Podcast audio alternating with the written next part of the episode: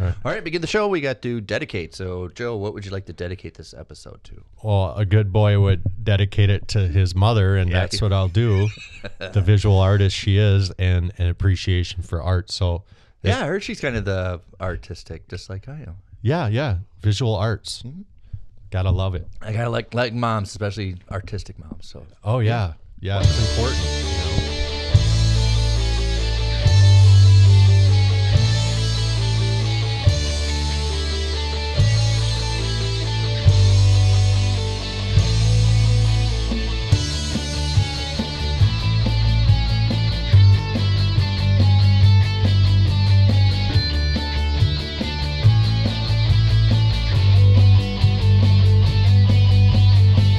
Peyton was right. yeah.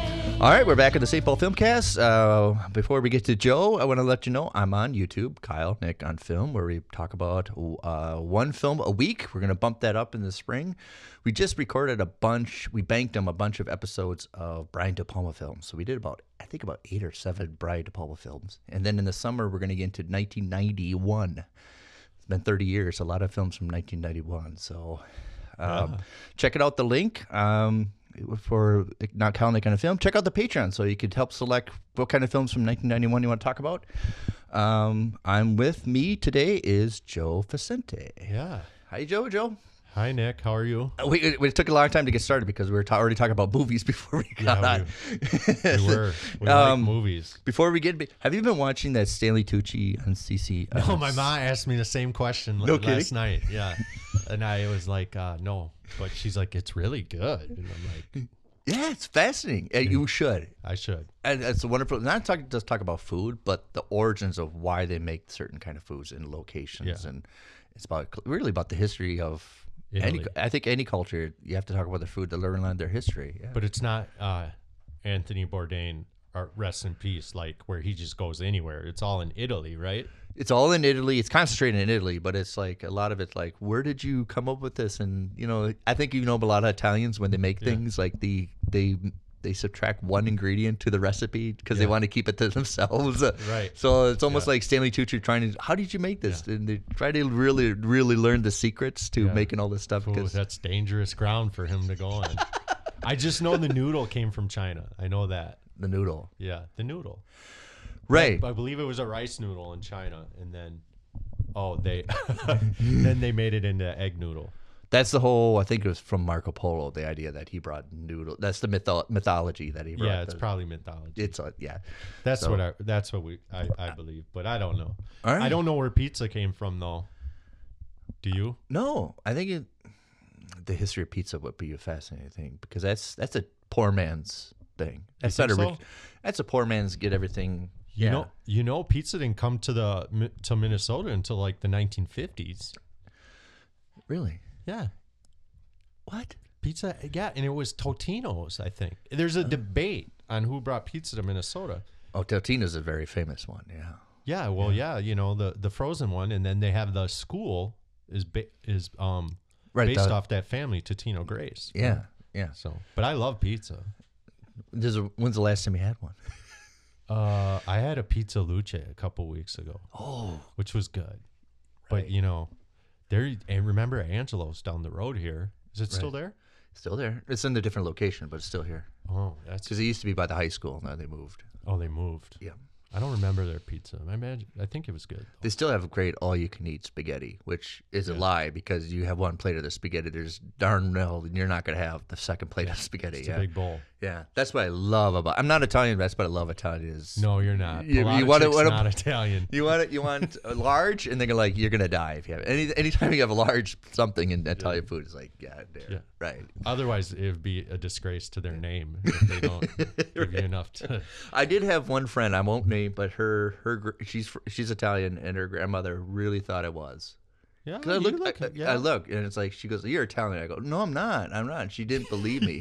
you felt bad you weren't. yeah, but she was that typical old-fashioned grandma that just stayed in the kitchen and she had the apron on all, all day. and Was she a- from South St. Paul? No, Oh. not originally. No, um, but yeah, it was. But this per, this friend you're talking about. yeah, yeah, Yeah. I wonder if I know her. So yeah, I everybody thinks I'm Italian. I'm not. Sorry, I just have. le- Paladichuk is not Italian. no, that's that's it's supposed to be Ukrainian. Is it Ukrainian? Yeah, anything with Chuck at the end is Ukrainian. Really? Yeah, S- like ski with Poland. Anything with ski Yeah. at the end is Polish. Or what other Chuck names are there? uh, well, I can tell by the famous uh, hockey player Keith Kachuk. Keith Kachuk. Um, there's another hockey player Dale Howard Chuck. So there are Oh, Chucks around. they all play hockey. yeah, yeah, yeah, That makes sense. yeah, yeah. But this this town, South St. Paul. Wait, so we got Croatian Hall And Serbian Hall. and Serbian Hall. Which so these we- are all, yeah. I've been there. E- Eastern. So, but wasn't isn't there like Czechoslovakian? All With the le- Eastern European kind of. That middle block of Europe came here in South St. Paul. There was a huge like Serbian, Croatia, and Slavs, and To Slavs to work the stockyards. it's worked the stockyards and the meatpacking plant. Yeah, What So- year was that? Uh, probably the turn of century, twenties and thirties. So a lot of like when industry started, this was part of. Oh, this yeah. is a, everybody gets a misnomer that this is a suburb. This is actually an industry suburban town.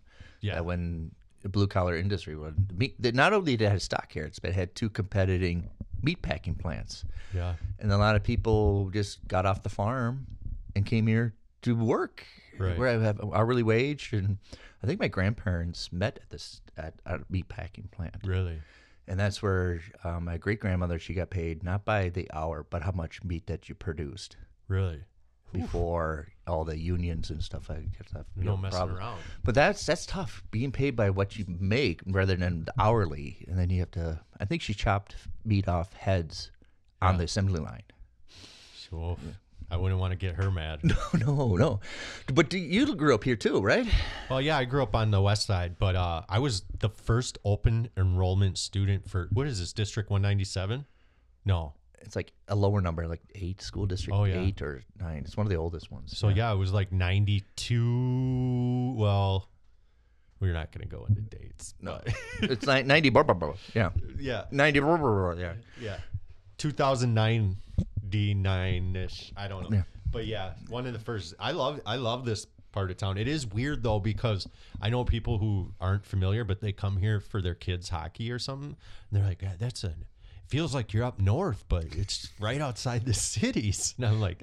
Yeah, that's a pretty that's a pretty accurate assessment, but I mean, so it's always been a tight knit community, you know. so.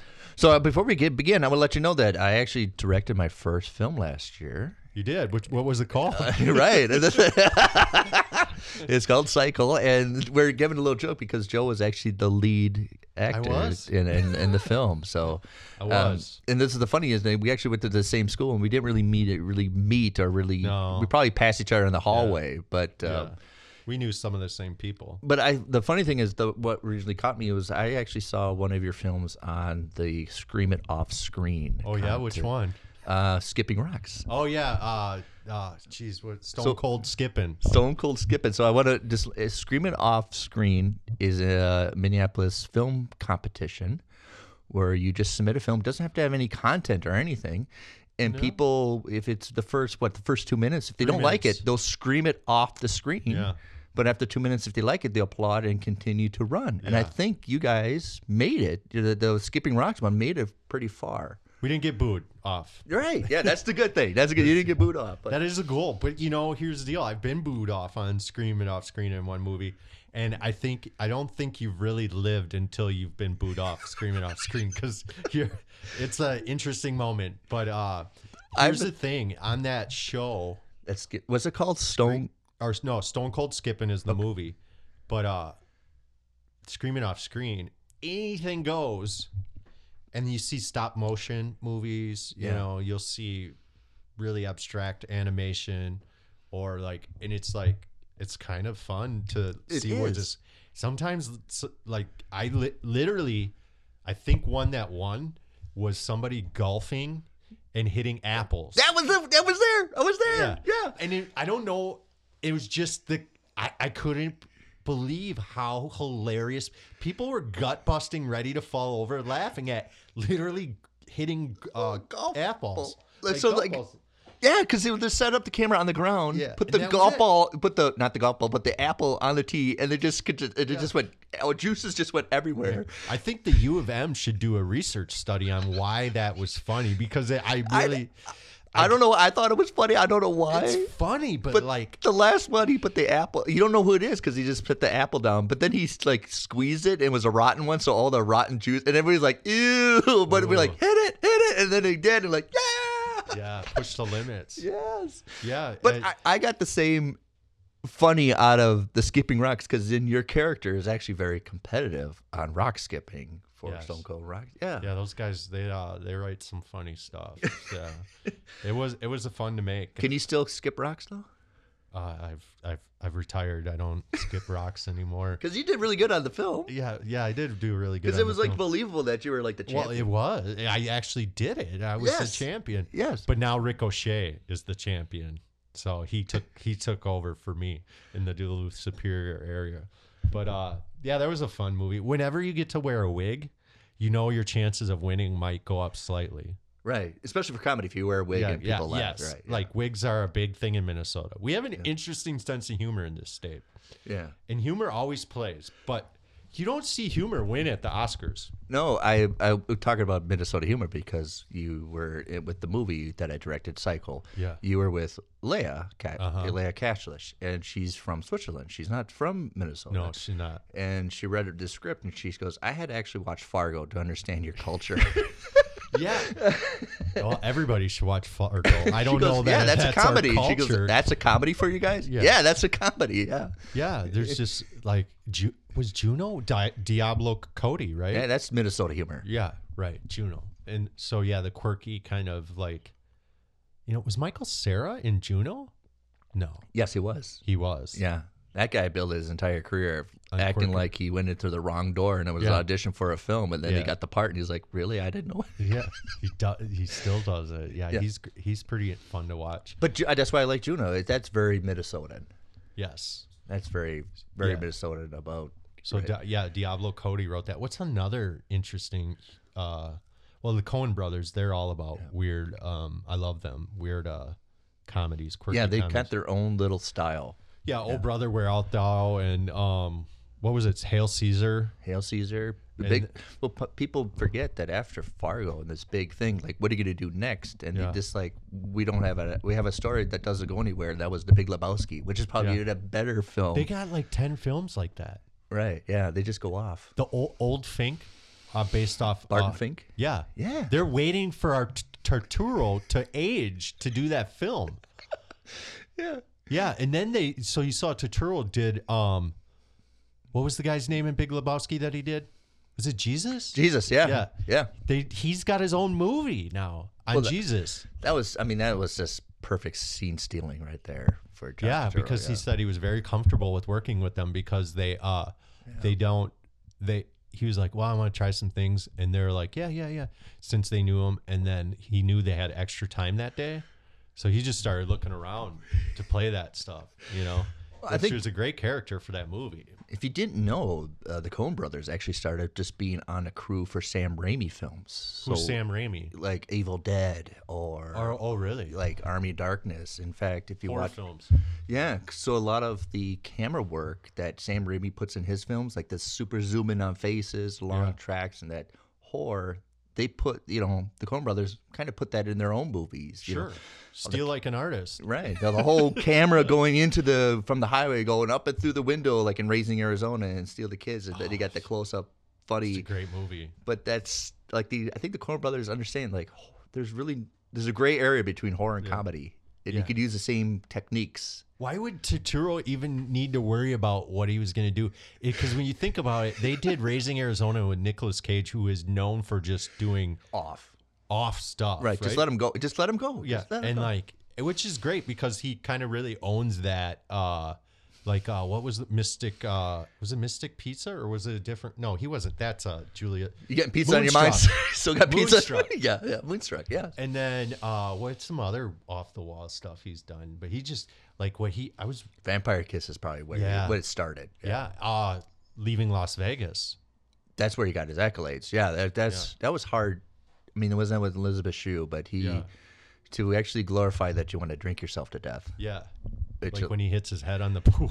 I'm just like, oh my god! Like that was just a car crash. Watching that, But oh, that was a great. I mean, because it's a he. good movie. I Man. love. I'm just thinking about Raising Arizona. Nicholas Cage when the bad guy is just punching him, punching him, and then he, the bad guy's, "What you got?" And he just spits his broken teeth He's out. out. yeah, he's he's he's he's gonna do what he wants, and you're either gonna deal with it or not. I think And the one of the lot of- like a lot of his- I mean a massive amount of movies. I think, he had- but I think he was really good in Matchstick Men.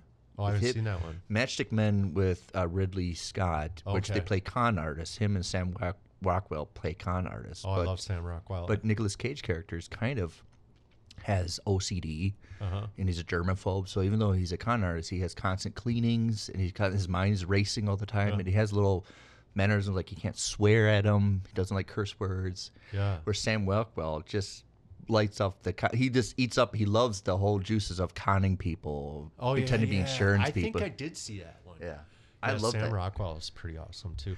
The thing, the, so yeah, I mean, I was I've I was sold on Cage, and then he started it's- and you know, uh, Gone in sixty seconds, Con Air, and Face Off, which you know I enjoyed all those movies, but I it was they were a lot different than Moonstruck, Raising Arizona, and what was a Kiss of a Kiss of a Spider, vampire kiss Vampire Kiss, yeah Vampire Kiss. i think he was uh, like peggy sue got married that was like one of Yeah, his first yeah. ones um different mu- probably just more mainstream movies and you know probably some directorial and producing pressure that kind of like i think it's very enticing when people just start laying hundreds at your table saying Yeah. you're gonna make con air and no i here's a don't bunch well of i'll keep millions. laying hundreds at you till you say yes and that's Yeah. very appetizing because you Yeah. don't it's not a lot of work right An action film No. where you can do like Moonstruck, where you have to characters uh although face off was pretty damn who did that woo was it woo Yeah, yeah that Mm-hmm. was that was the awesome. cliche of yeah if you want an action sequence, just put pigeons in there. yeah yeah you know yeah there's that's good stuff who um he's doing different movies now though John, Woo or Nicholas. Nicolas Cage. Yeah, yeah right. i've Well, I watched think- some of them they're they're interesting It would have been really fascinating if he was able to do the Superman movie. He was supposed to play Superman in you a wanted Timber. to see him as superman What? Yes, it would have been off the wall. It would have just been Superman on acid, trippy. Because Tim Yeah. Burton was going to do it. Oh, yeah, that would be a great ma- a mashup. and right Kevin there. Smith wrote the screenplay. It would Oh. have been something that we would never ever seen before or ever will. And it, it well, there's a documentary called Superman Lives Yeah, yeah, where they try to and it just a year of production and it just fell fell apart. that'd be great. Although you know, it depends. I'm just, I'm not. I'm more of a let's Christopher Nolan, The Dark Knight Rises kind of. I like the real reality like situation of it all. Yeah, Um, to me, that's very. Um, I was just never big on the large animation of Batman. You know, all a lot of where it great got car- actors. kind of cartoony Cart- kind of cartoony. I get it for the time, the 80s and the 90s, but uh, where you had to amplify all the neon. yeah, and all that. you know, but uh, I, d- I definitely like what Christopher Nolan did with um set in kind of a little bit of a reality. definitely a lot of reality. Well, you I don't know. You know, Christopher Nolan was a huge fan of Heat, the movie oh, Heat. the Heat, Yeah, with uh, Robert De Niro, Al Pacino, and Val he pretty Kilmer. much made everybody end up watch Heat before they did The Dark Knight. He's like, we're gonna pretty much do he it like. did that one, huh? And he, go- if you watch actually watch Heat, you can see like, oh yeah, this is very much where he a lot of the templates from Yeah. Heat crossed into The Dark Knight. He was a huge fan of that movie. Yeah, I can see that. Like the whole uh the beginning scene where they where the big- school yeah, the big- bus driver and like that's like the armored truck kind of deal going Right. down, and each guy's finishing the next guy off, and I actually had to watch th- a few times beginning of Heat to know what the hell is going on because they don't really tell you. Which Chris, w- with what they're doing is they're robbing the armored truck of bear bonds. yeah. and then what they're going to do is sell it at a reduced price to the person who originally owned them. So if the bear bonds are they all like make twenty dollars, you're right, we'll sell them back to you for five, Yeah. which you're not really. Well, everybody's making money, and then they double cross them at the movie theater, Yeah. and then that's when Robert De Niro gets pissed. Yeah. But just like how they start The Dark Knight with a bank robbing scene that has s- Double uh, uh, crossing. uh, motives. That's why he probably put William F- uh, Fickner Who's Fickner? William Fickner is the guy that in the Dark Knight that gets the bank guy gets the shotgun blast in the stomach. Uh-huh. That actually happens to him in the heat movie Heat. Robert De Niro does that to him. The same, guy? Same guy. Oh.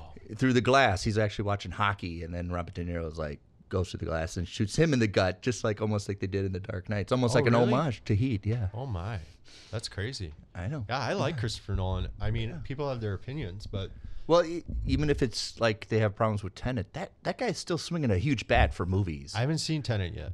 That's still a huge ambitious. Inception is a crazy, crazy, uh, crazy film to like. That's the thing with even with like, oh, I can't talk about Psycho.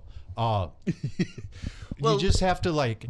That, so so I'm thinking of ending things is like so you go on Wikipedia and uh, it says psych thriller about dementia and Hmm. I'm like so I'm watching the movie and I'm like I don't it's like I don't know maybe I guess but I'm like there is this is just completely abstract and it's like this vibration of something that happens and then it kind of plays out Yeah. in the ne- in the near future down the road whatever there's really there doesn't have to be made sense of the situation you just are along for the ride but if Yeah. you if you need to like absolute have absolute answers this isn't a movie the this the thing uh, i'm thinking of ending things isn't probably a movie for someone but if they're able just to open up and enjoy like so the acting was really good you know the acting's really good in that one and um the colorization and the directing and you know it was just uh refreshing you know Right, yeah. so netflix i'm thinking You're, it's up my alley. I love psychological thrillers. oh you do I, Yeah. didn't, I didn't- i mean i guess you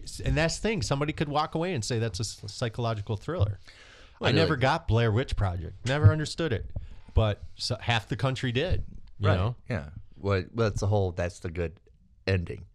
They had That kind ending. of the ending where you're like, "What? oh the ending Yeah." it's- But No. I respond, no. for me it was I halfway the, through the movie every time I would look at my girlfriend and say What? when when's this gonna get scary Like, what is this like what? she bless her heart she didn't know either you But know, I, the couple m- recent movies that are really play on your mind and I really found fascinating is there was a movie come from England called The Ghoul, okay where a detective investigates a murder of two people that actually got shot dead, but they're still standing. huh and so they're like zom- maybe like a like supernatural like zombie so he goes on this investigation and another thing of a terminology of ghoul is people who gawk or just love standing by crime scenes and just watch uh huh and then the police call them ghouls they just stand there like Yeah, just they with their mouth love the out like morbid. oh this is fascinating so they're like the research of what is zom- what's being dead in the head you know zombies so this whole it plays on like a Morbius strip of what's the beginning, what's the end. So if you really want to check it out, I really like Ghoul, you're gonna have to send me a list man There's a nice- Ghoul, Ghoul? beast Beast. Um, there's another one recently came out in I think 2019 called uh, Daniel Isn't Real. Daniel isn't real Yeah, where a guy, where the boy has an imaginary friend who kind of is an enabler and is able to contain him, box him up. But when he becomes maturity, it, this cri- his imaginary character comes out.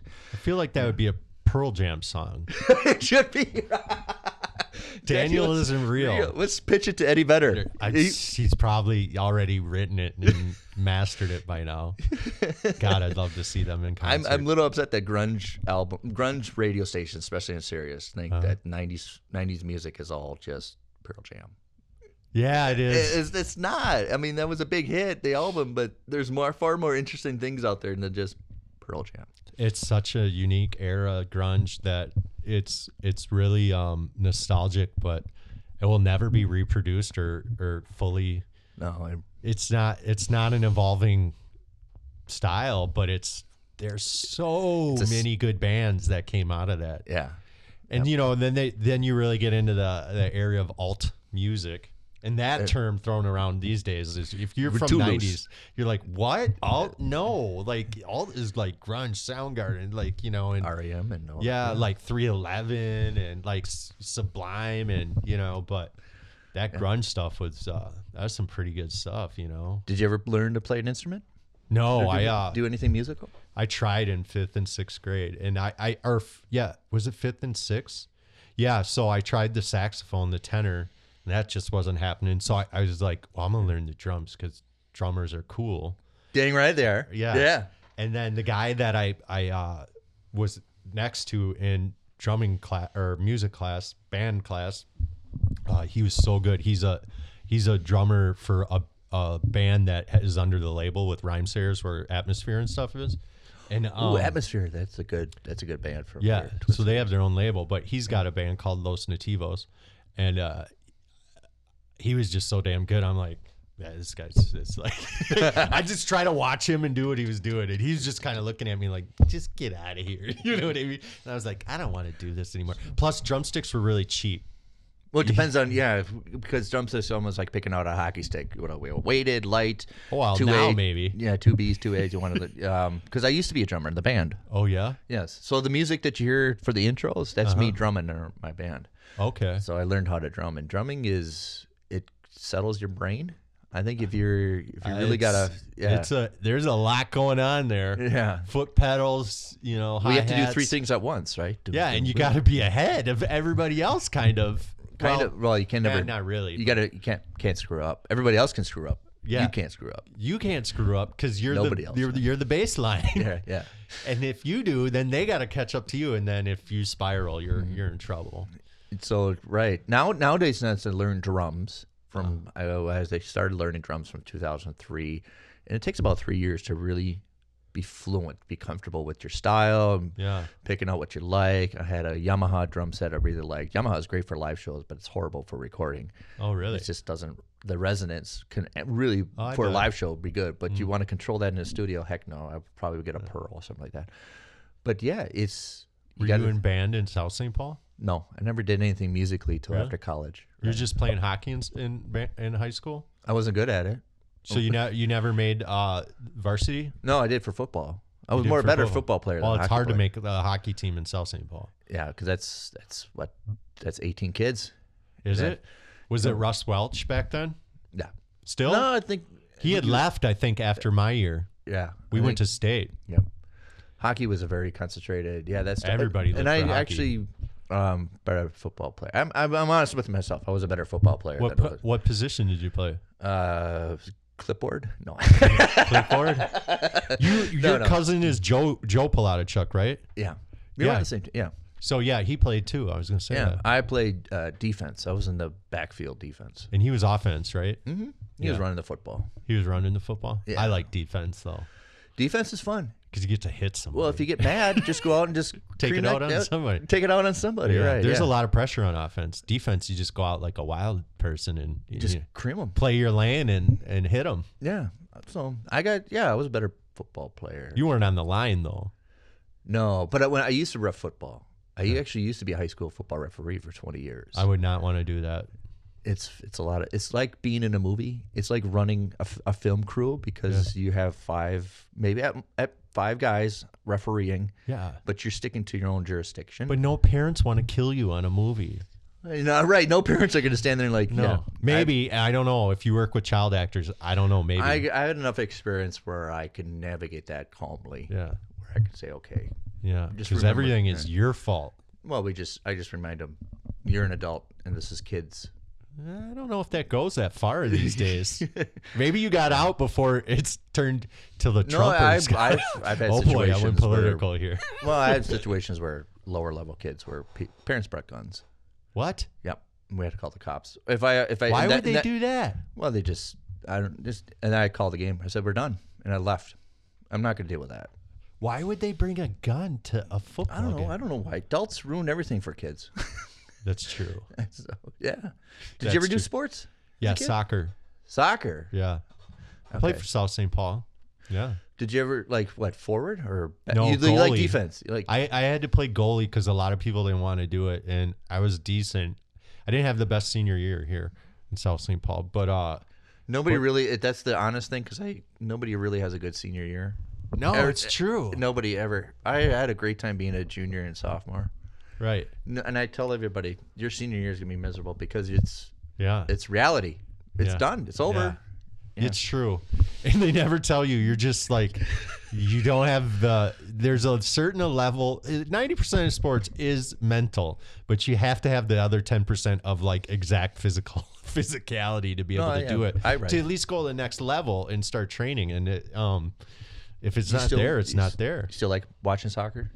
Uh, I haven't watched it in a while. I don't, I've tried to like, um, disengage from devices these lately and just focus like when I get on Facebook and I start looking around and that's entertaining, but it becomes addictive. So I've I've limited myself to like one movie a week because I was binging for a while, and then uh, I've been listening to some um, audiobooks like Brene Brown, The Power of Vulnerability, and Renee, like Renee Brown. Okay, yeah. okay. So, you know, she's just like how everybody has um we're vulnerable in certain ways, but when we reach our most vulnerable moments and are willing to be that way, which is really important for actors, um, we show a side of ourselves that, you know, normally we wouldn't, but Yeah. most people will connect with it. So it's a process, right? Because and she admits a lot of her trials and errors, but uh yeah, so I've been listening to that and then I read a book called The Zen in the Art of Archery, which is just basically like trying to learn something and and working at it. I like but, that. But being able to let go, you know, and and if we just are always in our head about I mean, even when you're writing you're doing your drawings, Yeah. if you're like stuck on exact perfection, sometimes you just gotta like let go. No, and I, I I love that because you brought it up because there's there's been pages I've just recently done for the Mercury uh, Mercenary Kingdom, which were the next comic book I'm working on. But there was a page I just didn't like. It was just I just hated it, and my my wife is like, "Well, fix it." I go, "Nope, we're moving on. Yeah, you gotta move on. Moving on. we Deal with it. I don't like it, but it's part of life. I'm not going to sit and go redo it or whatever. We're just going to move on." And that I think that's far more beneficial Yeah. I mean, obviously, there's a lot of pages that I do that I do really do. I, I showed you some pages I really do like, but it's only like three of them out of a 250 Yeah. book. So, right, there's a lot of like moving on, and I always tell people learn something new every year. Commit yourself to learn something new every year. So, Well, like with we're- you, like archery and stuff. We s- it's kind of in the current climate is like everybody's like you're doing something wrong, you know, on Facebook or whatever, and you know people are like, oh well, you know, it's just like a lot of um shaming. It feels like out there, and like we all have shame, right? But we gotta learn how to deal with it to be more vulnerable. But it, it I think it's very dividing, and um, it doesn't help people come together. You know No, what I it mean? These walls that we put up, and it's just not serving for uh, artists. I think because if we're really worried about what we're doing or what other people are thinking, we're not putting up. You know, and everybody goes through it. I mean, everybody does. Uh, that's what makes us human. And if you don't go through that, you're probably a sociopath or a narcissist, right? That just- that just or doesn't not being care honest, right? Not Yeah. being honest with yourself. right? not, not or not giving a shit about anybody because if i'm worried about what people judge me that's that's that's pretty normal um but if it's going to paralyze me All right, that's, that's going to the- hold me as a back as an artist so i think that's just part of the process of art you know No, you're speaking. It took me a long time to finally be able to do my own projects. yeah Right. It took me, you know, uh, I'm 43. Took me about to the age of 40 to finally do what I wanted to do. yeah And, don't do that. No.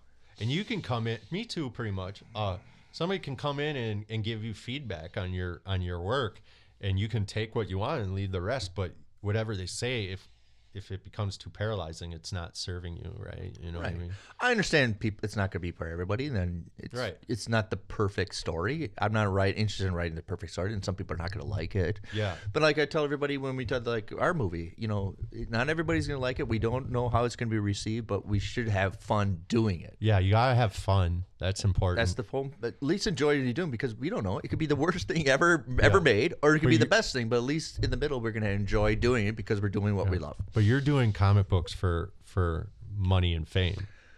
No, no. exactly. If you start No, thinking I need to be here by this time, which No. I do it sometimes, it, it, the stuff doesn't become fun. no, but I, it, I almost swore. I love that offshoot of when Roger Ebert critiqued. He was at the New York Film Festival in the late '60s, and he saw Marty Scorsese's student film that Oh, he submitted, and, and Ebert put it in his column. Watch out for this student, Martin Scorsese. He does wonderful work and all this stuff. Yeah, he does. And then Marty called up because in the column, Roger Ebert goes, "I expect this guy to be world famous in ten years." And Marty called up and he goes, 10 years? That long?" I, I think Marty ha- uh, Martin Martin has. Uh, yeah, I mean, he has drive. The guy makes great movies. I mean, Yeah, even well, even the ones he doesn't like, or the ones that they're like, we just critiqued on Kyle Nick on film "Color of Money," which is a flawed Oh, yeah, that's a film. great- But He it's did that wonder- movie? Yeah, he did. Paul that. Newman and Tom Cruise. Yeah, it's a flawed film, but it's still there's some wonderful components Yeah. to it. Yeah. Yeah, I mean, yeah, he's he's done some. And still, one of my favorites that nobody talks about is After Hours. I don't remember that one. It's from '85, and that's what I, nobody really Who was in remember- it? Uh, Griffin, somebody named Griffin, but um, Catherine O'Hara's in it. Terry Garr's in it. It's basically Terry about Garr's great. a uh, Rosanna Arquette. It's basically about a guy after work just wants to go have a good time at a party, but he can't go home through certain comedic instances. It's kind of like playing with how to make a film. Yeah. So certain comedic. Ones. He's a great storyteller in in his lens and and his editing style is very un, unique too. I mean, you would think well it could be the editor, but they they show up from like The Irishman and uh and Goodfellas and what's the other one that he Casino right? He did Casino. He's still had the same editor that he's had since. Has he? Yeah. that she's makes a- sense. She's I can't remember her name. She just had a birthday. Gosh, his His- some shoemaker something Schu- Deb something. He spends time on a on, on a, a scene and a, sh- a frame right before he edit, edits one, and the transitions into it so are pretty pretty pleasing. Yeah. if that makes sense. Um, and he lets the story develop, which is uh, you know, everybody has their unique style, but it's um, it's really good. Even if it takes a while, Even if it takes a while, he's patient. like like um, even with like Goodfellas, you know the whole you know the the whole beginning of the movie before you even get the title cards. But you understand it's a lot of it's violent. yeah, But it's allegorical. Yeah. It looks like it's a dreamy Yeah. sequence, and then he talks that's about that's the yeah that was the allure that he wanted to create. Same with Casino, same style. Yeah. You know, pretty much like but then the pops of people's lives here and there and how they come together and taking time and then it all comes to you know basic storytelling a climax But I love the what I like about Goodfellas, and a lot of people I don't think like it as what I like about it. But oh it's such a good movie but you can see exactly where the third act begins because that's the it's like the car, the helicopter, the car, Oh, yeah, and yeah. then you got Harry Nielsen's, you know, Yep, jumping that's- to the fire plane. That's exactly when the Yeah. third act starts, and it's all amped up. yep it's all rushed. amped up we know we know it's about but we just don't know how right, we yeah. know it's going down we don't know how yeah it is really the helicopter scene right That's the beginning of the third act. yeah. then it unravels with his girlfriend that's a 91 or that's a early 90. 90s 90. two maybe 91 movie Nine, uh, 1990, yeah, because after that, uh, uh, Scorsese and De Niro did Cape Fear, the remake. Oh yeah, that was a good. Scorsese did that one too. Wow, that was a good movie. Hard to watch. Nick Nolte's in that one, right? Yep, yeah. And uh, what's her name? She's a good actress. Juliet Lewis. no, no, Oh, Jessica Lang played them. no. Was Je- oh yeah, Jessica Lange was in Nick there. Nolte and No, Jessica the one he bites out of her cheek. I think, uh, She's got great, interesting look. She's been in some stuff. Yeah. Um, yeah, that I think is- it's Scorsese's only remake that he ever did. so. Nolte is the lawyer, Mm. right? Mm-hmm. And who's Jessica Lange again? His wife Uh, and Julia Lewis is the kid that. yeah, the and daughter. Robert De Niro's playing the stalker. That's just Yeah, yeah. Well, yeah, released out of prison. yeah. Yeah, that's a crazy role. Um, what about uh, what else came out in '91? Science of Lambs. Terminator. It was the year of sequels. It really was because we had Terminator Two. We had That's Bill and funny. Ted Part Two. We had Ter- Teenage Mutant Ninjas Part Two. We had all these Part Twos. Yeah, coming out. that's that sequels weren't a thing in the '80s. no. They really. They well, never it- will. No, not really. in the eighties, there was quite a few sequels. Maybe late '80s. Yeah, that's when the mid, mid, mid to late, like Rambo Part Two and Oh yeah, you're Rocky right. Part Two, and Oh shit, it's a lot of yes. like a lot, a lot of your, a lot of your like Friday Thirteenth Part Twos and stuff like that. But then it really got merchandised. Like everybody wanted a part two. franchising it. in Yeah, the early nineties. Everybody wanted one. Yeah. yeah well, because they were making money off of it. Yeah, because the studio's like, well. If we can turn this into another movie and then to another movie and basically build a cult fan base, like Well, I do they remember. don't have to work as hard. I do remember my friends in 1991 like, let's go see Terminator 2, and I was like, well, what's the first one? I don't like we had like kids like never seen the first one, but they want to go see Terminator Part Two. We're like, Oh yeah, that and was. they a never good seen one. the first one, right? Yeah. forget his name. That was the liquid, uh, the guy that was liquid. Uh, I remember. I just watched the newest one. That was good too. Dark Fate. Yeah. That had a great car action sequence. That. Oh wait. So the the actress, God, what's her name? The, the blonde one, and she's like half and half. I can't remember her name too. She's in *Halt and Catch Fire*. It's an AMC show. It's really good about people who created uh, video, like computer industry in the '80s. She's a great. Oh, that's a really good show. But um, Yeah. Yeah, that's the one I saw. I liked it. I really did. Dark Dark, Fate was pretty good. Fate was pretty good. Yeah. Yeah. All right, we got to take a, a little break. Are we at a half hour? Yeah. Wow. Uh, we got to take a little break and thought we'll we be were at back an more hour. with Joe. We're going to get a pizza. Hi, everybody. This is I Shake My Head with Lisa and Sam. Hello. Okay, four things people need to know right off the top, Lisa. Tell them. 20 years, besties. Woohoo! Two. We're almost 50. no, Samantha, stop that. Just stop that. You're almost 50. Whatever. Three. We podcast from my car. We're sitting inside your car right now. Four. We're from Canada. We're from the heart of the prairies. We're from Saskatchewan. and if you're unsure if that's a real place, just Google it. Yeah, but we also bring you a new episode every single Friday. We do. It's about an hour long, but you know what? Time goes by quick because we're just two crazy women bantering, talking about lighthearted topics. Talking over each other all the time. We argue, we disagree, but we always go back to laughing. We do. We just want to be the least stressful part of your week. Exactly. So you can listen to us on Podbean, iTunes, and any other podcast app that you have. We're all over social media. We're on Twitter, Facebook, and Instagram.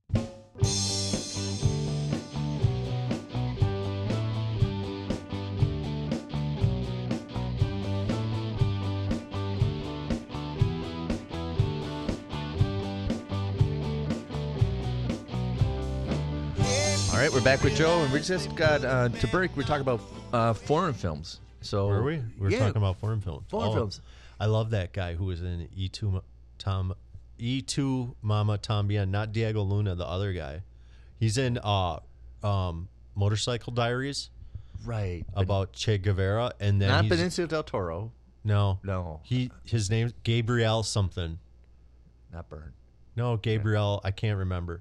But he's also in um Peros Perros Amores or is it Amores Perros? Same About this- director, I think. Maybe Was it the?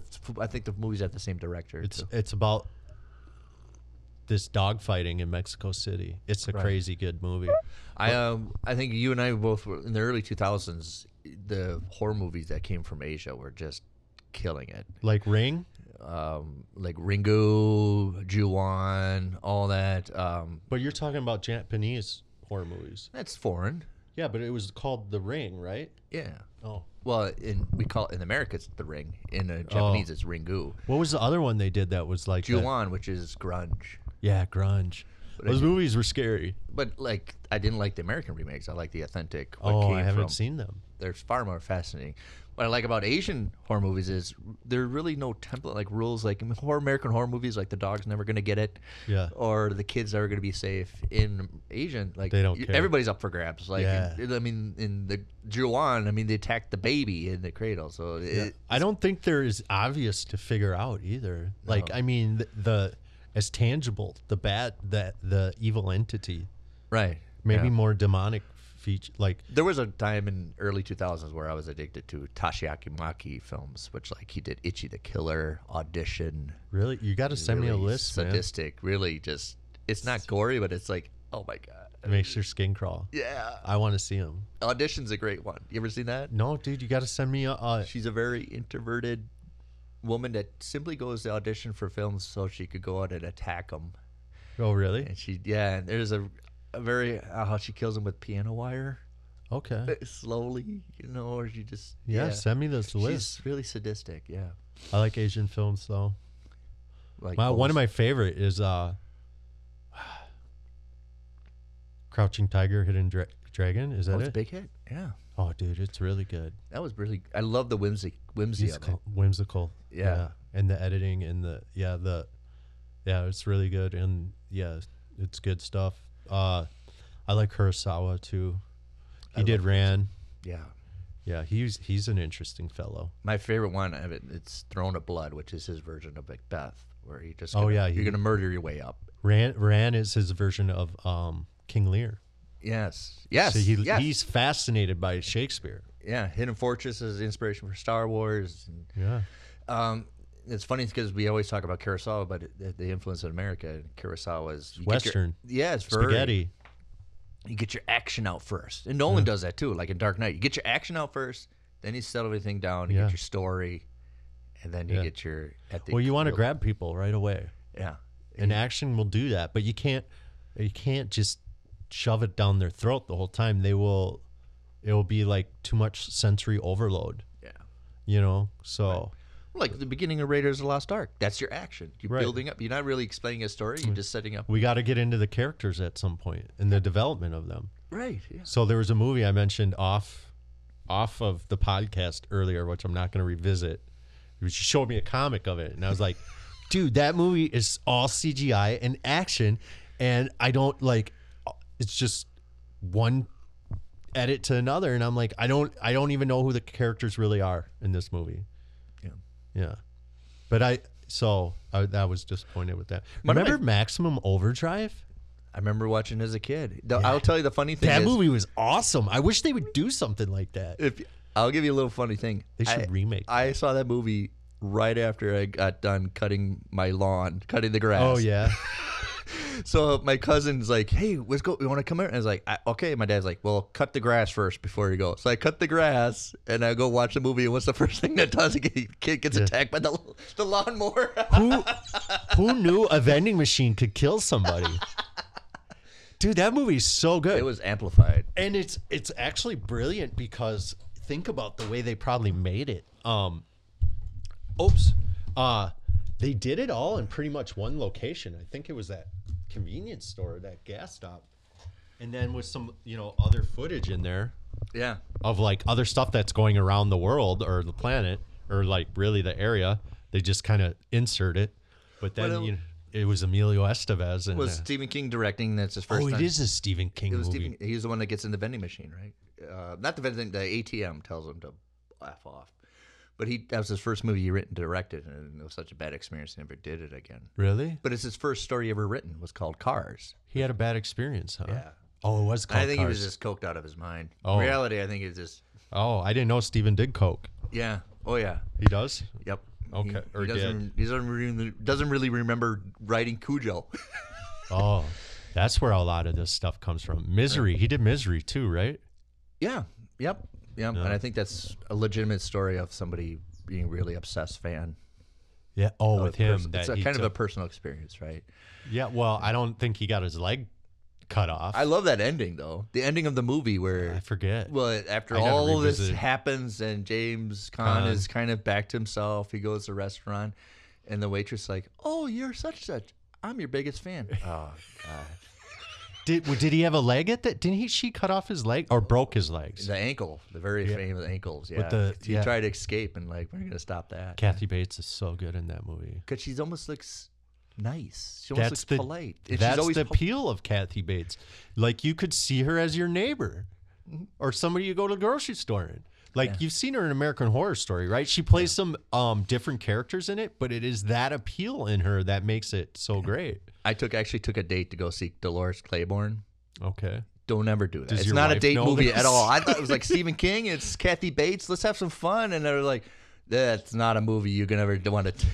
Yeah, Kathy's not playing fun. No, that Dolores Claiborne is definitely not a date movie. She wants to kill some people. but it's like Misery's Good a for fun. her. Misery's a fun date movie, but Dolores Claiborne was not a date movie. I at didn't all. see that one. Oh, it's it goes into areas you just don't want to. Really? No, no. Is she pretty mean in it? Well, it's not her that's mean. No, it's Oh, not her. she's nice in it. yes, but I it's- don't want to see Kathy Bates be nice. no, Has Jennifer Jason Lee in it, and Oh. I should it- see Kathy Bates be nice. Well, you know, Stephen King had a, s- uh, a pen name. No, Ri- he did movie. He did uh, books under Richard. Can't re- Richard. Uh, st- I can't remember his pen name, but Running Man was. a oh, I Stephen love King. that movie. That's a That's Stephen with King. Arnold Schwarzenegger, isn't it? Yeah, That was a good movie. Eighties, maybe nineties. we it's a game show, right? It's a game Yeah. show. If you can Stephen survive King the game wrote show, that you one. can get out of prison. Yeah, he did uh, The Shining, and him Yes. and Stanley didn't get along. I guess. No, well, if you read the book, The Shining is very different from the movie. Yeah. Yeah. You gotta, I guess, you know, you got two really probably creative geniuses that, you know, one's like don't, for be- lack of a better word, bastardized my my book, But and in the one's book you like get- let me do my thing, and I bet you this thing will, and I'm sure they both sold copies for each other. Like, you know, I'm sure like the movie sold copies of the book, and the book sold copies of the movie. But the core of it is still the same, which is Oh, I haven't dealing read with the book. the, the it's dealing with alcoholism. Oh, is it really? In the, demons of- delusions? and the, lu- the delusions and the demons of alcoholism can really destroy everything. Yeah, but he wasn't drinking that much in the movie. Uh, Was he? Jack Nicholson? Yeah, was he? Yeah, and his ghosts are his enablers, right? Yeah. Yeah. just- Well, I guess, but I mean, in the end, it's just like a scary movie. well, then it, it well it revisited in the sequel, Doctor Sleep, of I f- uh, of So- Danny having alcoholism. When we talk about alcoholism, we talk about Nicolas Cage leaving Las Vegas. We know that movie's about alcoholism. Do we really know The Shining's about alcoholism unless we dig in deeper? yeah, I think it's it's all It's pretty well, I mean, apparent. you dance with the scary stuff and the ghosts and everything Delusions, yeah. about delusions, but it's always the trappings of you know getting stuck with alcohol, being alcoholic, and how Ah, didn't it, know it that. really affects the family. It's all well, it's like Stephen King's all demons are all really inside you rather Yeah. than.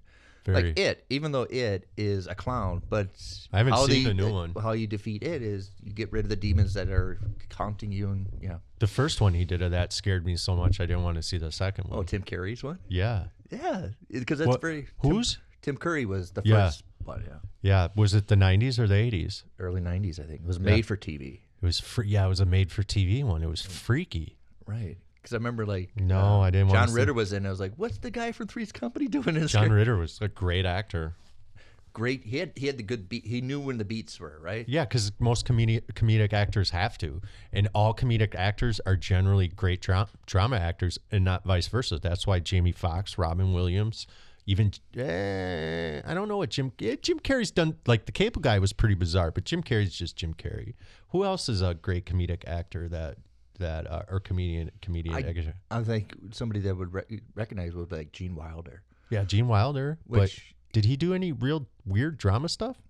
um I don't because even then when like he does comedy like wo- the woman woman in red Yeah, it's like Ah, he's some so serious stuff, great. but it's still kind of funny right I don't think Yeah. you could do but it's not like that ha ha comedy right Like where it's like that Mel Brooks. slapstick you know Gene Wilder would get you know the frustration that's what you get payoff it's just eventually he's just gonna get frustrated and blow up right Yeah, stir crazy and and uh, yeah, the ones with Richard Pryor are pretty good. uh, Those two. I'm sorry I'm already automatically laughing Yeah, But you- he's the funny he's- thing is, Gene said that him and Richard never really hang out socially. They only worked on set, and Richard never really hang out with them. because they're two misfits. I think they were just yeah. I didn't think they would get along. And Gene's like, I always tried. Want to come out to dinner with me, hang the family? Richard's like, No, man. I got some freebasing to do. God rest his soul. I mean, he was honest about it, but it, I, I, I he's know, probably like right. Gene can't handle this ride. I found this. Found this. I, you find it. I, I think I put the picture up on the St. Paul Filmcast uh, uh, Instagram. But there's a picture of Burt Reynolds and Stanley Field seeing a a show of Richard Pryor and Robert Williams together. Robin Williams. Robin Williams and Richard Pryor did a show together at I don't know the Laugh In or whatever. Oh, a comedic show. and Burt Reynolds, Stanley Field went to see that show, and Willie Nelson was there. How much drugs? Yeah, they probably hung out though. Yeah, yeah. Robin Williams and Richard Pryor, they're hanging out. Gene Wilder and Richard Pryor, he's probably like, "I love you, man, but n- you're not." No, uh, but, he probably saw Richard Pryor probably saw Robin Williams on stage and was like, "Whatever that guy's got, I want some, and we're gonna hang out." And th- I'm pretty sure Robin Williams was the same way. You know, yeah, good, both great Mm-hmm. I, comedians. don't- I don't think we're high, we're shocking anybody, but Robin and Richard they love their their burger sugar. Did- Are there booger sugar? That's what Yeah. my I think. I think. Yeah, like they loved everything pretty much. right. You know. Well, the sad thing is, I think Richard.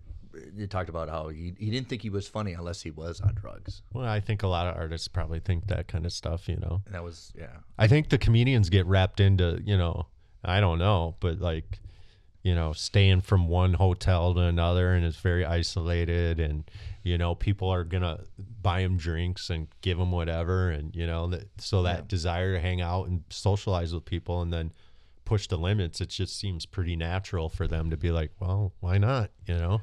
I, lo- I love this story of David Letterman trying to do his start up his acting stand up career, right? He, and Oh, him I and all, love all David. Hmm. the other people like Jerry Seinfeld, everyone, they're trying their, and then they, they just all of a sudden they have this person called Robin Williams. Like, what the heck is it? A boy or a girl? And he's coming from Scotland. I was like, well, that's gonna be awful. He's not gonna be funny at all. And He's it- from Scotland? Well, it's that, that's their mind. He thought like, oh, g- Oh, maybe. uh, oh, and yeah. so he comes on stage, and David Letterman's like, "We're all watching him," and then I goes, I think I threw my joke notebook at him. I was so mad because he's just making it so easy. He's just run around in circles for ten minutes. Right? He goes, you just give him a prop and then that's it. Yeah. There he goes. He's Give him a- just yeah. yeah. He's just blah, blah, blah, blah, you know. Do you have a favorite Robin Williams film? Oh man, I don't know. Like, yeah, I mean, he's oh, I'm trying to think. I mean, I loved Mork and Mindy because That was great. They Jonathan just- I don't Winters think, did they write a script? uh, probably not. They just go. Yeah, Nanu Nanu, and you just No. like, yeah, that was just great for that time. Um, It's funny because I remember like a Robin Williams film, and it's like all that serious stuff that comes out. 'Cause Yeah. that was funny like Miss Doubtfire. Like, yeah, uh, Dead Poets Society is definitely good. Goodwill Hunting. Um, what other ones did he do? Mrs. Doubtfire was great. Uh, that'd been done though, kind of before. This is that's been done many times by a lot of different comedians, actually. right, like the whole like Tootsie. With um, Tyler Perry, uh, Martin Lawrence has done it. Tootsie. I wouldn't consider Dustin Hoffman a comedian, but Oh, that's how Tom Hanks got famous. Yeah, Who was, was a buddy. buddies, you know. But yeah, he's not a comedian either. Um, but he's definitely he's unique um, in his style of acting. Uh, gosh, Robin Williams. Oh, Jumanji was pretty good too, the original one. Well, they just go right. Yeah. Just dress up like you're just a He's just fully invested in whatever he does, committed to it, and doesn't give really a f what people think. You know, trying to reel him in was probably not easy, or you just didn't do it. no, no, oh, right. And I think Nicolas Cage is probably the same way. You're just gonna get what you have. Yeah. And you deal with it. Well, we talked about it because before we went to break, and I always talk about when you're doing a movie with somebody, you try to find their talents, really Yeah. show off their talents. Yeah. Don't try to hide it. If I get John Travolta on a film, make him dance. I think Yeah. Tarantino's right. Well, well, if he wants to. yeah, if you want, that's your where your talent. You know, Yeah. draw your dance. You know, Yeah. Yeah. So- what was that one that John did uh, with Halle Berry? Um, wasn't that wasn't Monsters Ball, was it? No, no, that was a good movie, though. Um, that was with Billy Bob Thornton, Billy I Bob think. Thornton, Uh, the one, Swordfish. Oh, with Hugh Jackman. That's right. Yeah. Yeah. John got away from dancing after Pulp Fiction and then started doing some of those movies. So Swordfish is one of those. It's it's fun popcorn. Just Yeah. divorce your mind from reality. Yeah. Just enjoy it. Yeah, it's- it- you know, they're just they're you know, I, things are so weird now with movies because it's like streaming or theater. Where are people going? Back then, it was just like, what new movie can we put out that's going to get people's interest? You know? Well, that's one of the things I miss about the video store is because not only that you can sit and just watch, you know, the, Mm-hmm. see your options, and then you find people that like movies. And I used to work at a video store, but you're commit, you're monetarily invested to committing that movie. Mm-hmm. You're going to watch it to the very end. Where a lot of people just stream and they watch five minutes and you're like, I'm not. What's next? Where there's no tangible product to hold on to.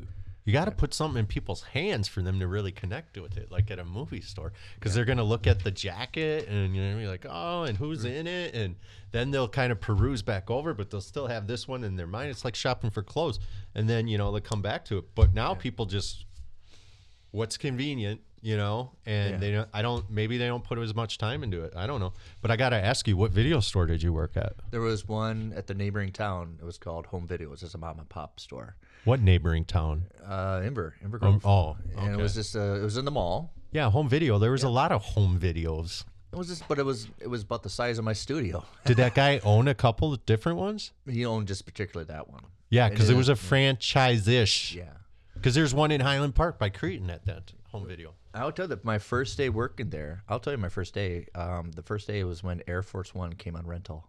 That was my first day working there. Who's in Air Force One? Uh, Harrison Ford was the president, and Oh, Gary yeah. Oldman's the bad guy. And that was love we Gary just Oldman. came. I remember my And first day Harrison working there. We Ford. just had a stack load. My first job was put the Air Force One on the shelf. We got ready to go. And that was my first day working there. And how much were they? They were probably paying like 80 $90 for that VHS, right? Right. Yeah. I always, I always, my, I've I said Did that you have to call people and be like, listen, this is the fifth time I've called you. My f- we want Air Force I was One. re- back oh, yeah, we put, now. We, oh well, yeah. That, I remember or we're calling- sending some people over. My funny, uh, my fun one was always you get the wrong store rent returned. So we work at home video, and somebody would bring like a blockbuster Yeah. back, and like that's we're not block. well, would you be nice and return it to Blockbuster, or were you like "Shh, Uh, Once- free movie? Once in a while, I You would kept do those that, but it- movies. but, no, we didn't kept them. I was like, if I saw if it was a regular customer, I'd wait and like, hey, here's your home- no, blockbuster. Now bring us back ours. But how that store made money was on old movies, not the new releases. So they had a great catalog of old movies. And I remember the deal because Tuesday, new movies came out every Tuesday. Oh. So you had your regulars come in like right in the morning and buy the new. and then the other deal was for Tuesday was you can rent five old movies for Yeah. five bucks and keep right. them for five days. Yeah. Are red boxes going out, you think? I don't think so, but it's just not the I've rented one before and it was like scratched and I'm like, ah, screw this. I'm not doing this again. But I miss the. it's yeah, hard the to explain. experience. Well, I miss when it's hard to explain. To, well, they're the same age, but it's hard to explain to new people. I miss the straight to rental movies. They're not interested in you know. Well, they blowing have up. those now. but not not as much.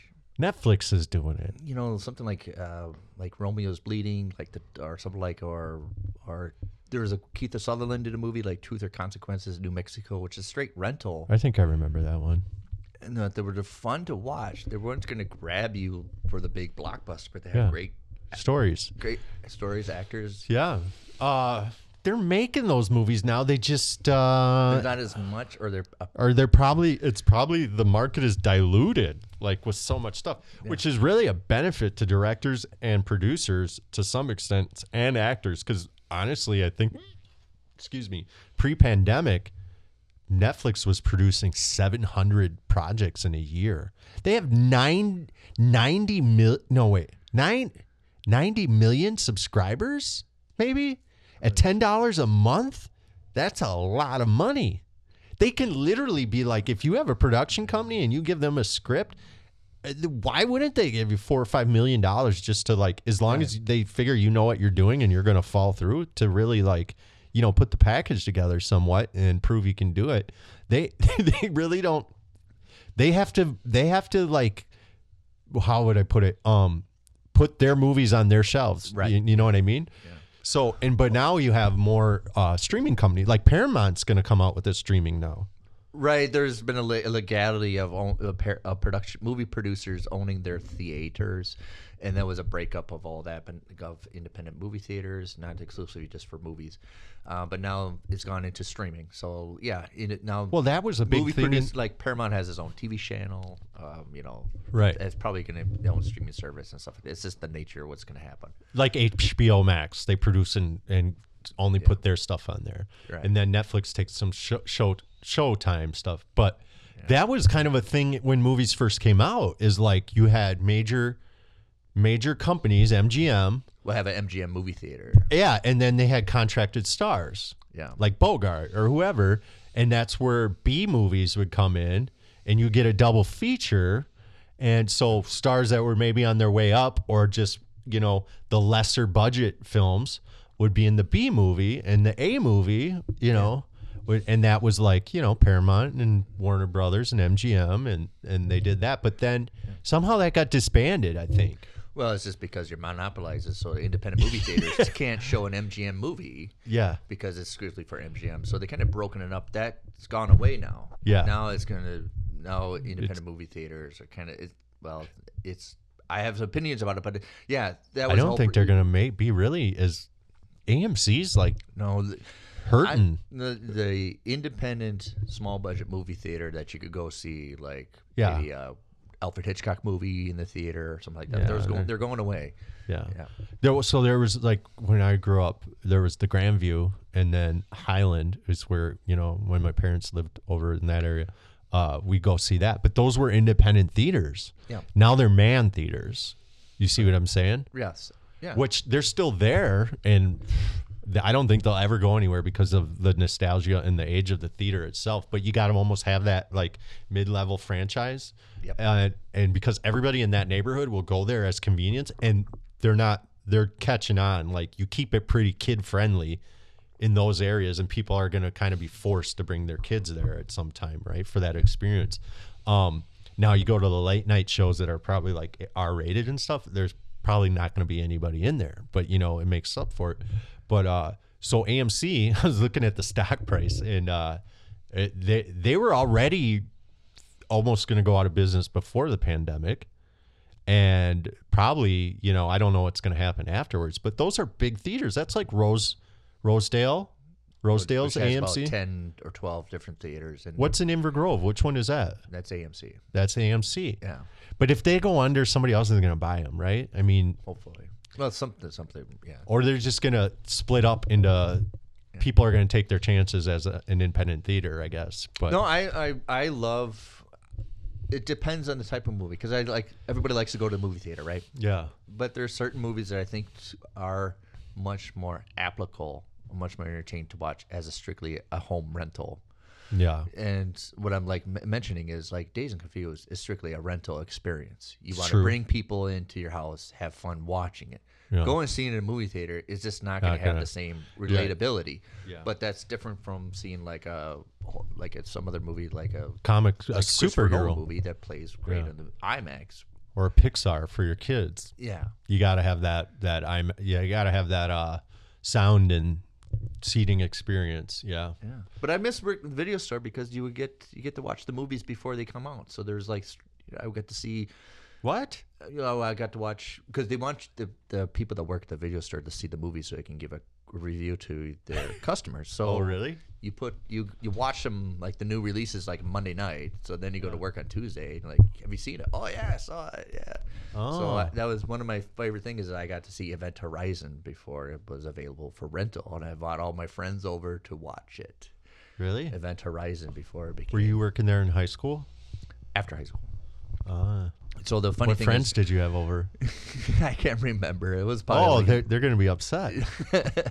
but I, yeah, we got to see Event Horizon first. I got to see a lot of other from the late '90s before they came popular, like the game.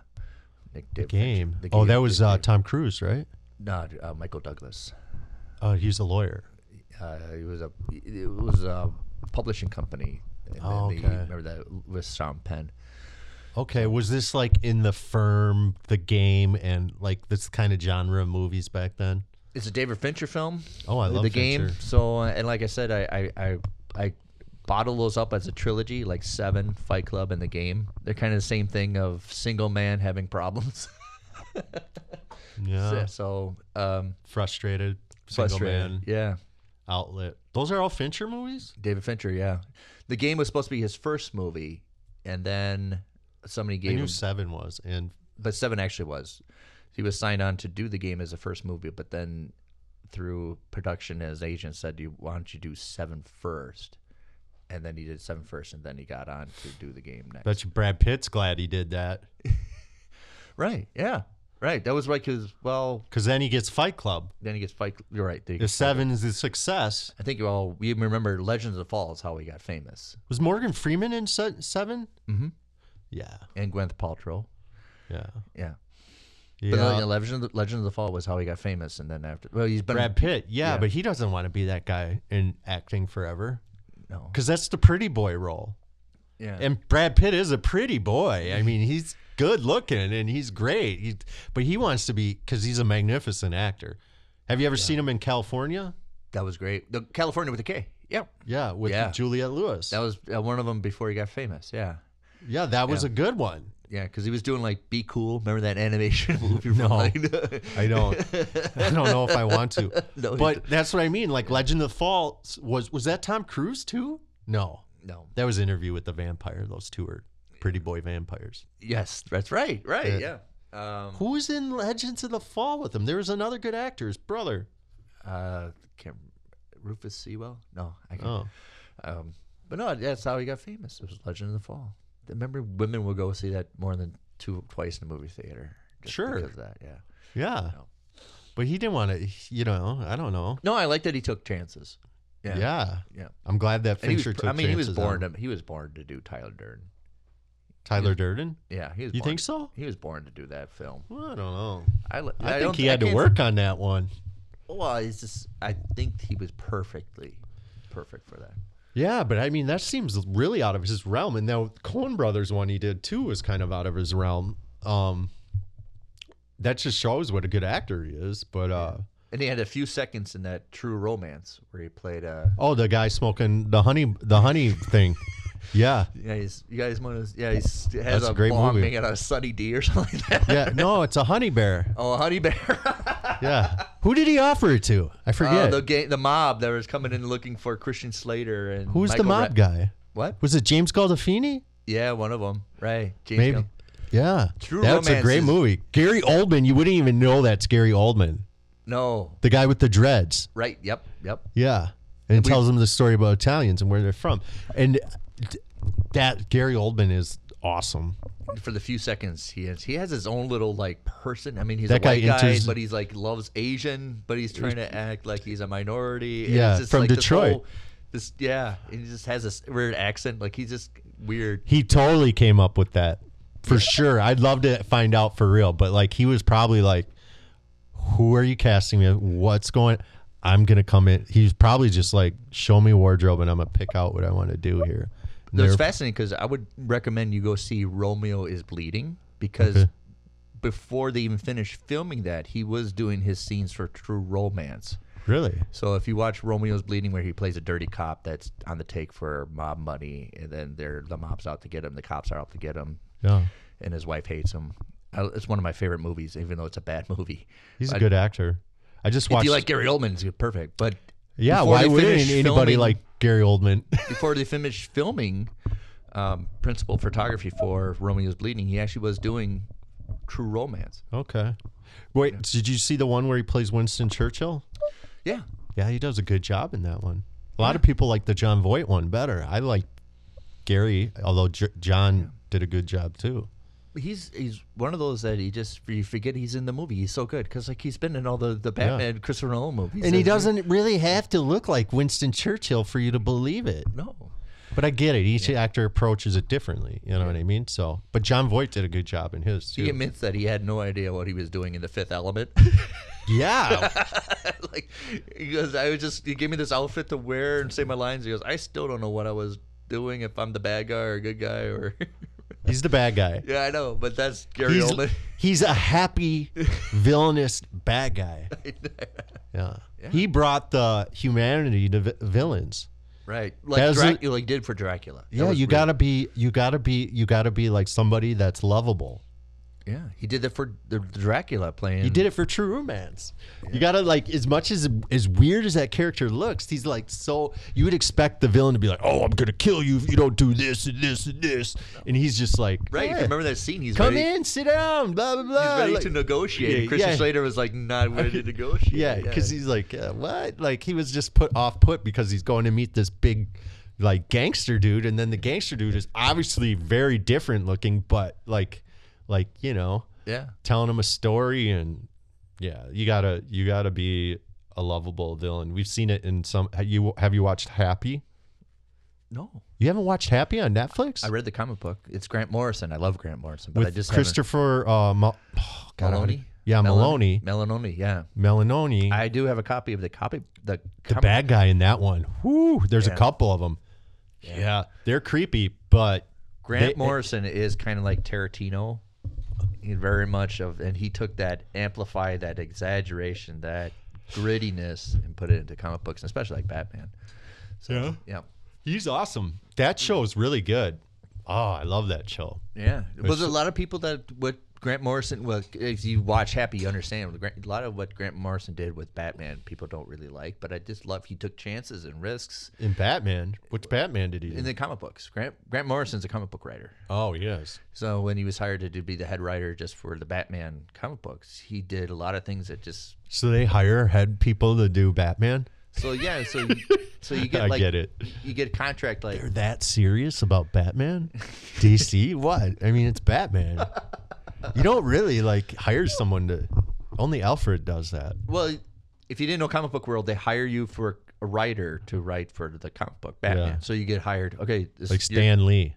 here you're going to write for Batman for a couple of years and it's company property so you can't really kill off characters like you can't really kill off the Joker that's No. but you can make changes to him you can alter it your own style and navigate You just got to come up with a new story. new story and that's and all and writer- something fresh. That's why writers usually come up with new villains. That's why they're always superheroes are always fighting new different villains because that's how you get your. Oh, mark that's is- got to sound grueling, man, because you got to like go over all the previous stuff and then not do that exact stuff because so how do you not let any of that previous stuff you've seen but you can't go down that road again i guess you could like use touches of it but you got to be original and fresh That's how you- nolan's a genius That's how you come up. That's how you become fresh with being a writer in comic book. You have to come up with your own villains or kind of a new side character oh that your, comes. your new villain or sidekick Yeah, that's how Bane got involved in the early '90s. Is somebody just I had enough of this Yeah. doing the same co- cosmic yeah, character. Whoa! So Nolan, like,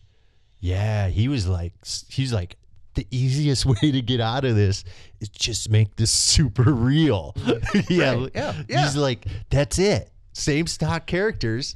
We're Let's just, gonna go get. on location. we're just yeah, like we don't we don't need a studio or the heavy graphics. We're just gonna like, you know, and Heath Ledger, rest his rest uh rest his soul. Like he did awesome in that movie. Like that was the best Joker for me. I love Nick Nicholson as a Joker too, but um, yeah, that that was awesome. So with s- Jared Leto, I'm very so yeah, I'm a little confused on what's going on with that because he was in Suicide Squad.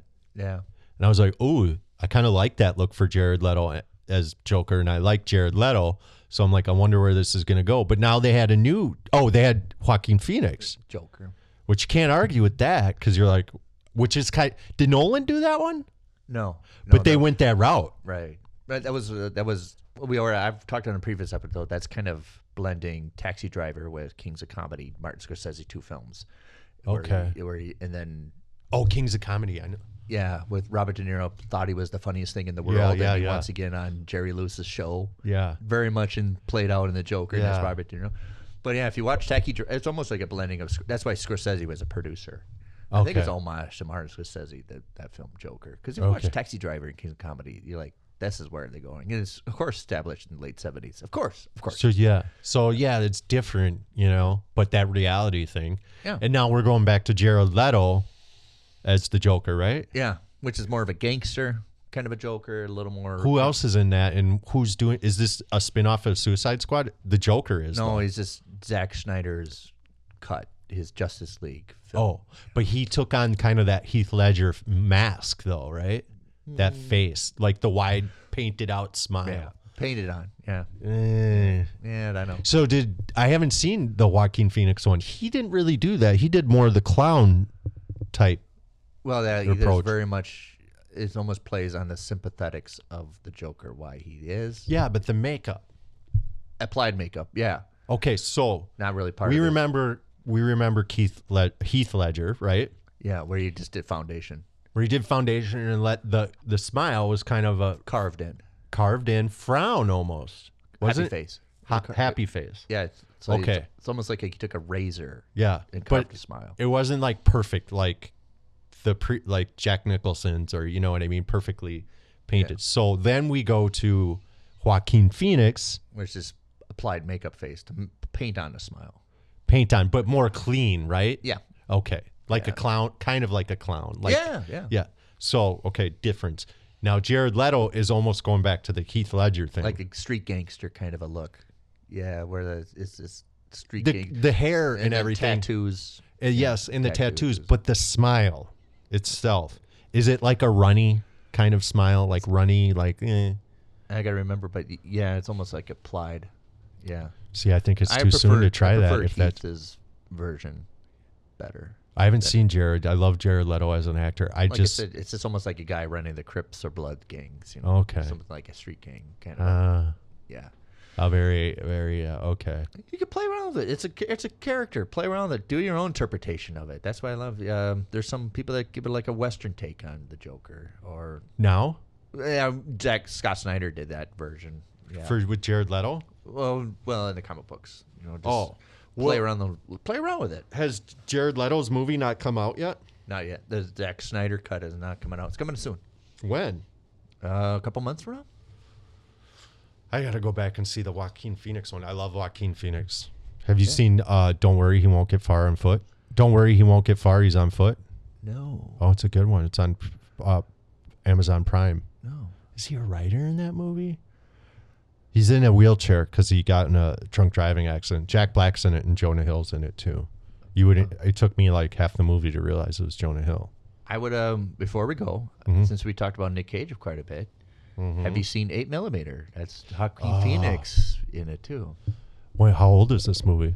Uh, gotta be late '90s. Still, Nicolas Cage is like one of the first movies that how Queen Phoenix really got noticed. There was a lot more reviews, even though he's a supporting role. People are like, "You really watch out for this guy. He's really doing good." And that was like his one of his first breakout movies. He was in Parenthood.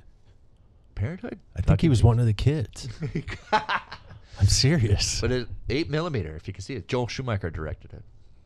And I With James Al- Schumacher, is he related to Jason? J- no, Is you know Joel Jason- Schumacher. He did the bad Batman movies, Which ones? uh, Batman Forever and Batman and Robin. Who were in those? Chris Uh, doesn't O'Donnell? matter. I actually, as a huge Batman fan, I left Batman and Robin. Was that Chris O'Donnell as Bat Robin? Robin. yeah. I left the theater. Who the hell was Batman then? George Clooney. Oh, Yeah. Clooney. I we love. can forget about that movie. Clo- Who was the other one? The other one you mentioned. Batman Forever. That was Val Kilmer. Ah, Yeah. So Hmm. Interesting. we're gonna, we're gonna um, a couple m- couple I think around April when we talk about ninety one films we're gonna get we're gonna cover The Doors because I I love oh, that. J- Val Kilmer's awesome in that movie. yes Are He you gonna was. do Point Break too? we should You should, because it's got Keanu, Patrick Swayze, and Val Kilmer. Val Kilmer I know I uh, we we should really cover How happy do you think the ladies were to see Point Break and those guys surfing? playing football in the sand You talk and about everything. Legend of the Fall, Legend of like really, I know and that's all we got, folks. We leave it with that. Val Kilmer, Keanu Reeves, and Yeah. Patrick Swayze with their shirts off, parachuting. Is it skydiving? That's what it is. skydiving And yeah. surfing. yeah yeah And I'm classic. waiting for the remake on that one. oh they did one that was bad Did they really? they did one that was it's forgettable They should- Hmm? Who's we in should- it? I don't. We don't even have to acknowledge it exists. Point Break Why? should not, is one of those to just leave it alone. My God, just leave it alone. It's fits. So, Yeah. well, Joe, thanks for coming, man. Thanks for having me, Nick. It was fun. Um, Hopefully next time I come back, or I mean, if I'm invited back, we can talk about the film that we made. yeah, we should. Yeah, we we should. can't now because Or you can probably the guest Z host. Fest Empire has put a kibosh on us doing that. Uh, Because that's how good the movie is. Cycle. Wait for it. Z Fest doesn't want us to talk about it because it's that good, and they have to show it first. All right, Joe. As you know, uh, it's not over till the guests say it's over. it's over.